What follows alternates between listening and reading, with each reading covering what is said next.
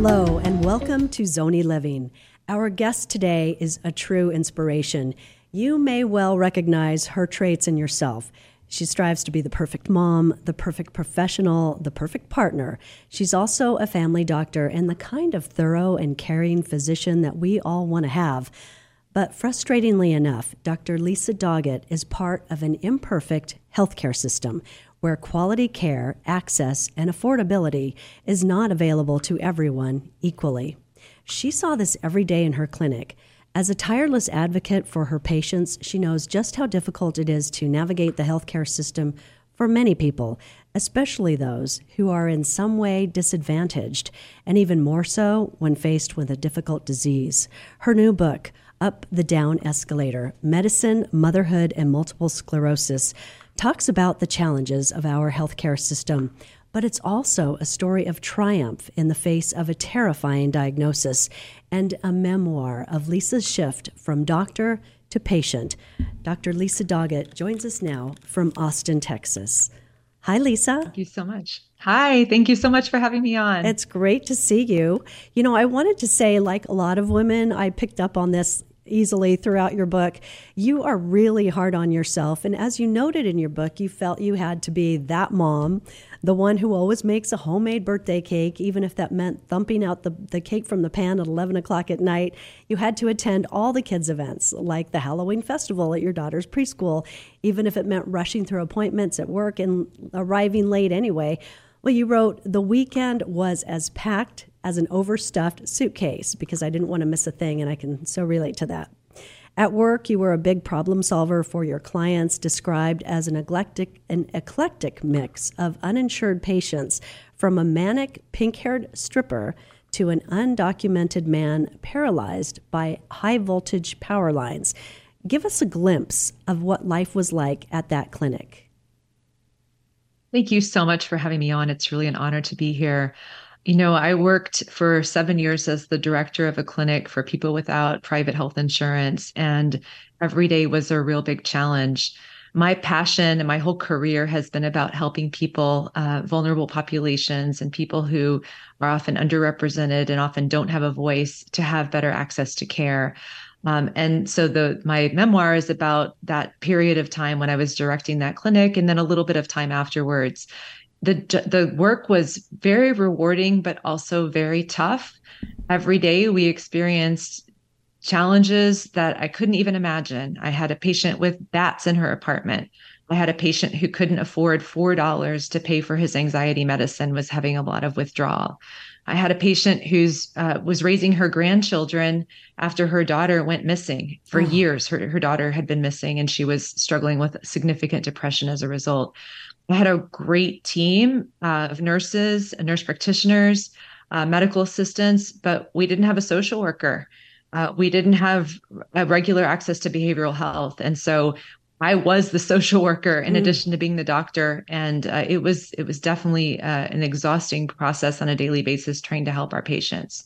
Lisa, you reference studies and statistics about the imperfections of the U.S. healthcare system in your book. You state a 2021 Wall Street Journal analysis showed that hospitals often charge uninsured patients the highest prices. You wrote how you navigate the highways, side streets, and dark, crooked alleys of Austin, Texas's healthcare system and there were sharp turns and frequent dead ends. You knew the discount pharmacies and the ones that overcharged. You could rattle off long lists of generic medications that you favored over the expensive new drugs. And you said you had a mental Rolodex of specialty doctors that you could call in favors. You did this all because you cared so much about your patients, but this seems like a ridiculously unfair burden to put on doctors to not just diagnose and treat patients, but also to try to figure out the puzzle for how to pull together resources. Thank you. Yes, it, it is unfair, but it's just what you do when you're in that situation. I learned not even to question it most of the time because I was just running from one crisis to the next and couldn't think about it uh, at a kind of a broader level. our specialty care was very limited. Uh, I, as I, as you said, uh, I did have that list of doctors that I would call for favors, but I didn't have a comprehensive list. We certainly had a lot of specialists uh, where I didn't, or specialties that I needed that I didn't have access to, and I was having to really push my beyond my limits of of experience and training to help patients that were you know needing specialty care so for example we didn't have ready access to orthopedics or pain management neurosurgery dermatology um, the wait times for some specialties were really long i had a patient who waited for two years to get in to see an ear nose and throat specialist and then, in addition to that, a lot of my patients were people of color and they faced an extra burden of discrimination. Um, there were a lot of people that didn't speak English. I had patients that couldn't read. I had patients that looked disheveled. So sometimes when they would go see a specialist, or if I had to send them to the emergency room, I didn't know what kind of care they were going to get because they were not treated fairly. Um, I had one patient, even from uh, Central America, who had a spinal tumor and was told to go back home to her original country um, because the hospital didn't want to treat her. Oh my gosh. Um, it was, I know, it was heartbreaking. And I was struggling so much to care for these patients um, and at the same time to care for my own kids at home, uh, try to balance everything. Sure. Uh, it was often impossible. Oh, yes. I, uh, I, I, felt. Uh, I really felt your pain, and I thought, you know, most of us um, get frustrated at some point with the, the healthcare system, but not to the extent that you've described. Most of us don't see that. Well, I also found it really interesting to read about social determinants of health, which you say have a far greater impact on health than any medical treatment. That is a strong statement. So please explain what is meant by social determinants.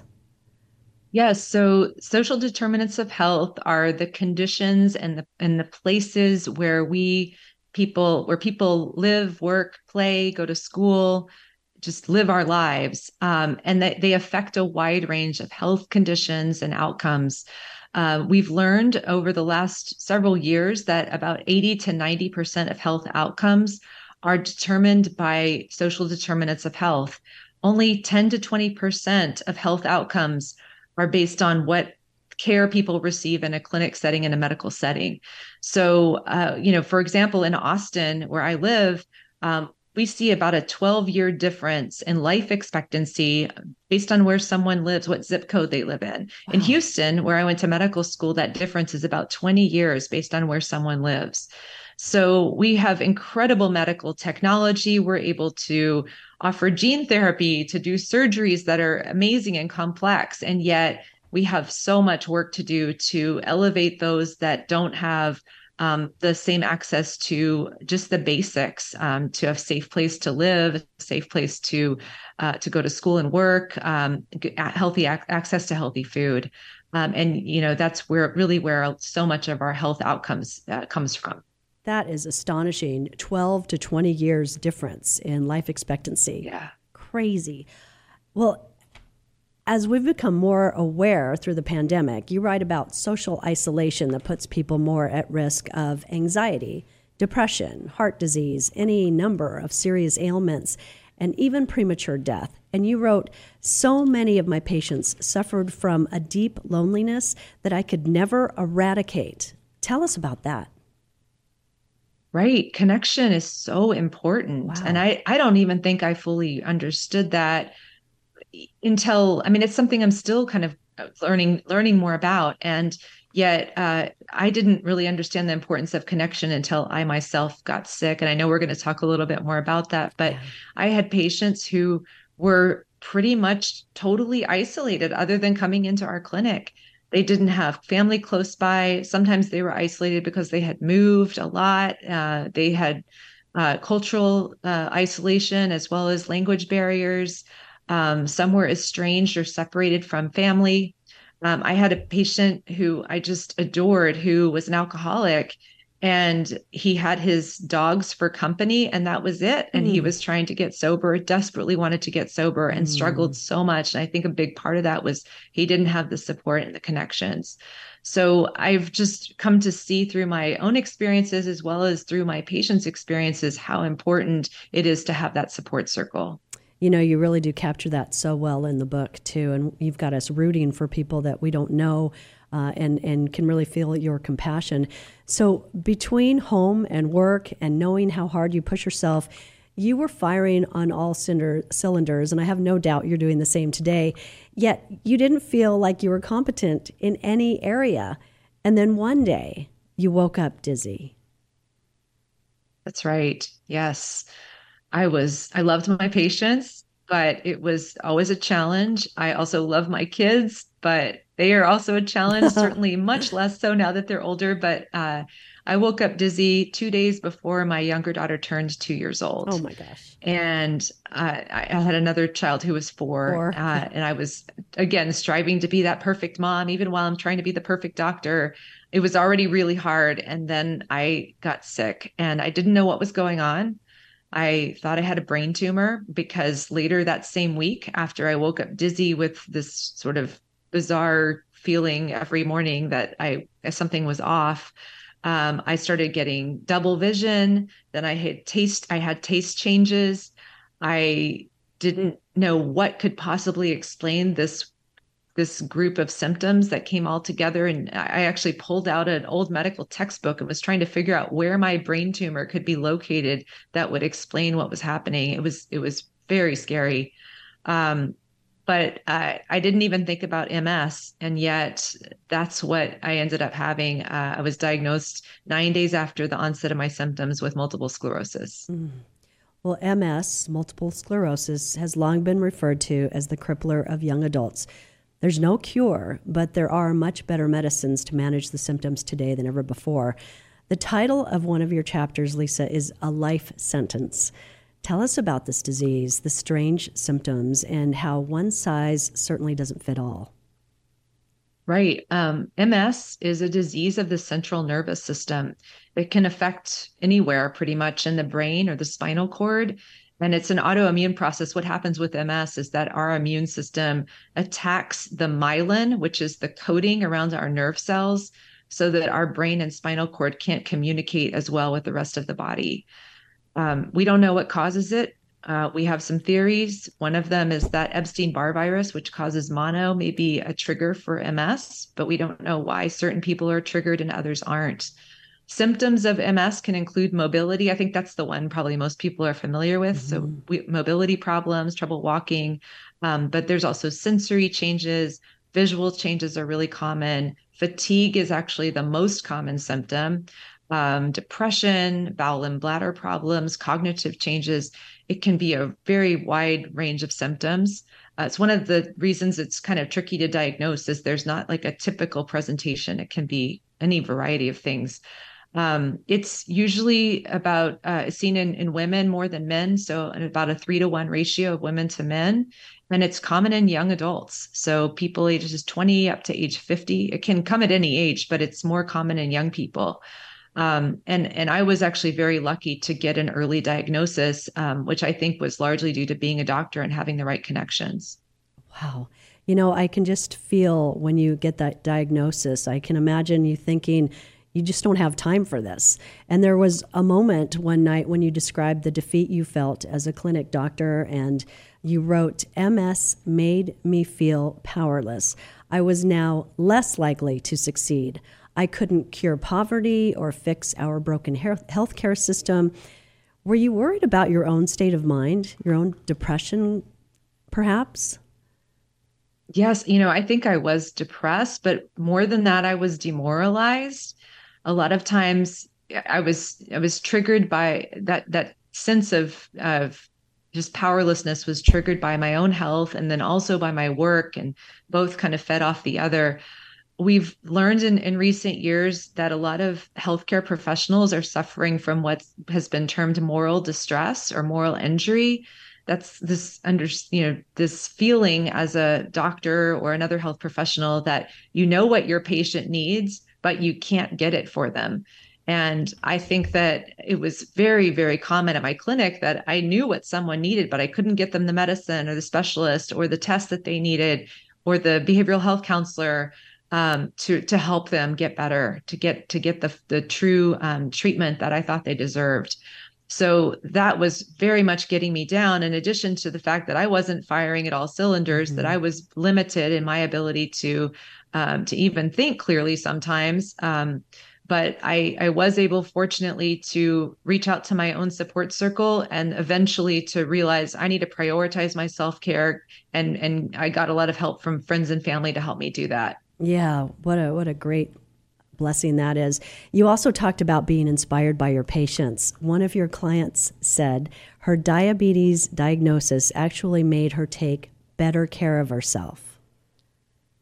Right. Yes. I, I had some patients who were struggling and and couldn't turn things around but then i had others that were resilient um, one of my very favorite patients had the worst asthma i have ever seen mm-hmm. and she was mm-hmm. on oral steroids which is fairly uncommon for asthma to have to take um, a pill of, of, steroids by mouth every day um, and that caused her to have a lot of weight gain um, and she struggled a lot with arthritis uh, in part because of the weight as well as uh, as her asthma just kept getting worse um, but she was resilient and ultimately she was able to change her diet and she lost 60 pounds wow. uh, and her asthma improved dramatically.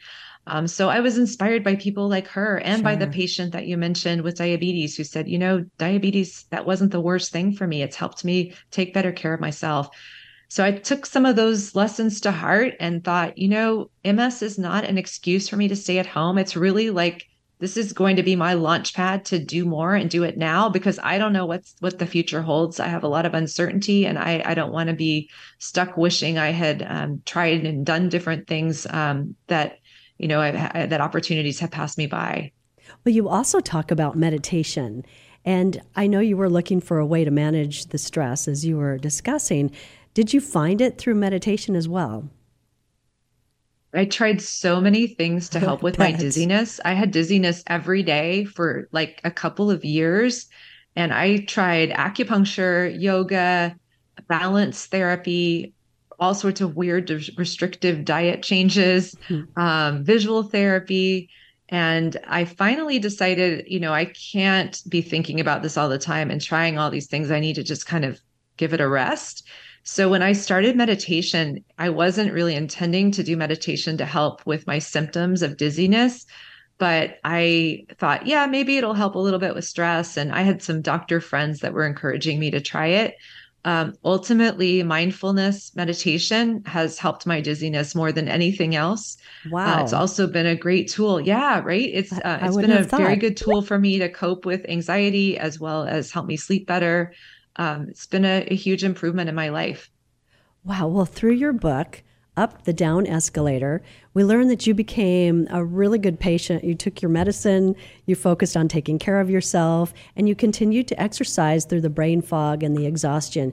And you set yourself a very big goal and you kept it to yourself. Tell us about that and, and the importance of setting goals. So I really did make self care a top priority. Um, I decided that one chronic disease is more than enough. I did not want to get another one.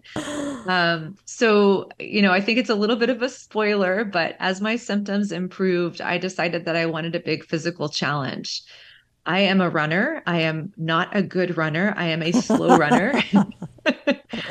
um, but I decided that I wanted to start training uh, for a marathon my uh, I didn't I didn't want to tell anybody because I I think that I I felt like I, I wasn't sure I could do it and I didn't want to I didn't want to disappoint anybody else and and have to explain why I, I couldn't succeed. Uh, but ultimately, I kept kind of pushing myself to run one more mile every week.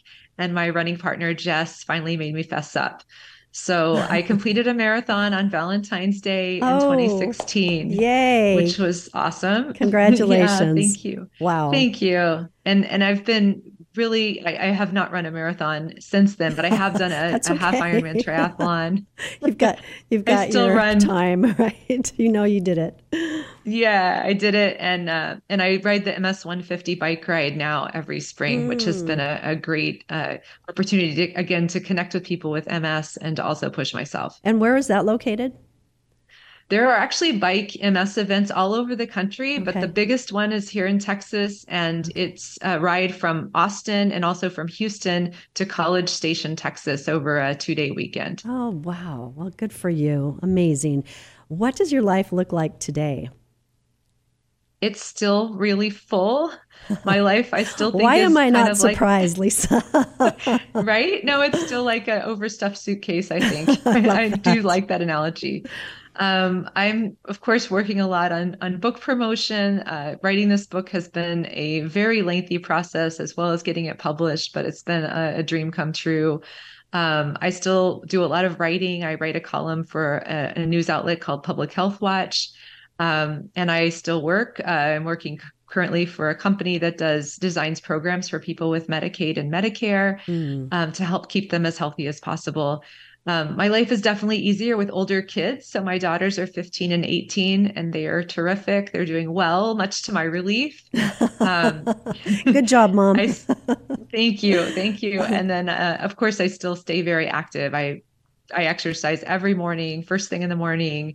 Um, really do try to eat a good, healthy diet. Um, I'm happy that I've been able to maintain a solid marriage. That has been yes. a challenge, and we've worked hard, but I feel like yeah. we're good partners. He sounds like a real and, gem. Yeah. Oh, yeah. thank you. Yeah, for sure. Uh, and I'm, of course, training for the MS 150 again uh, this spring. Boy, every day you get up every day to exercise. That's that's incredible. Dr. Lisa Doggett, you're an incredible person, a beautiful inspiration of strength and compassion. And your book offers such rare insight into the inequities of our healthcare system here in the United States and also into this unusual disease. Well, thank you for being with us today. It's really been a joy. And uh, boy, I, I've learned so much through your book. Thank you, Lisa. Thank you. Dr. Lisa Doggett's new book, up the Down Escalator Medicine, Motherhood, and Multiple Sclerosis is available on Amazon. Read more about Dr. Doggett at flagstaffbusinessnews.com. I'll leave you with a quote from Lisa's book that really spoke to me. She writes, I know I complain about being overwhelmed all the time, but it's really a good problem to have. It's a gift to never be bored, to have a life that's too full. This is Zonie Living Business, Adventure, and Leadership. I'm Bonnie Stevens.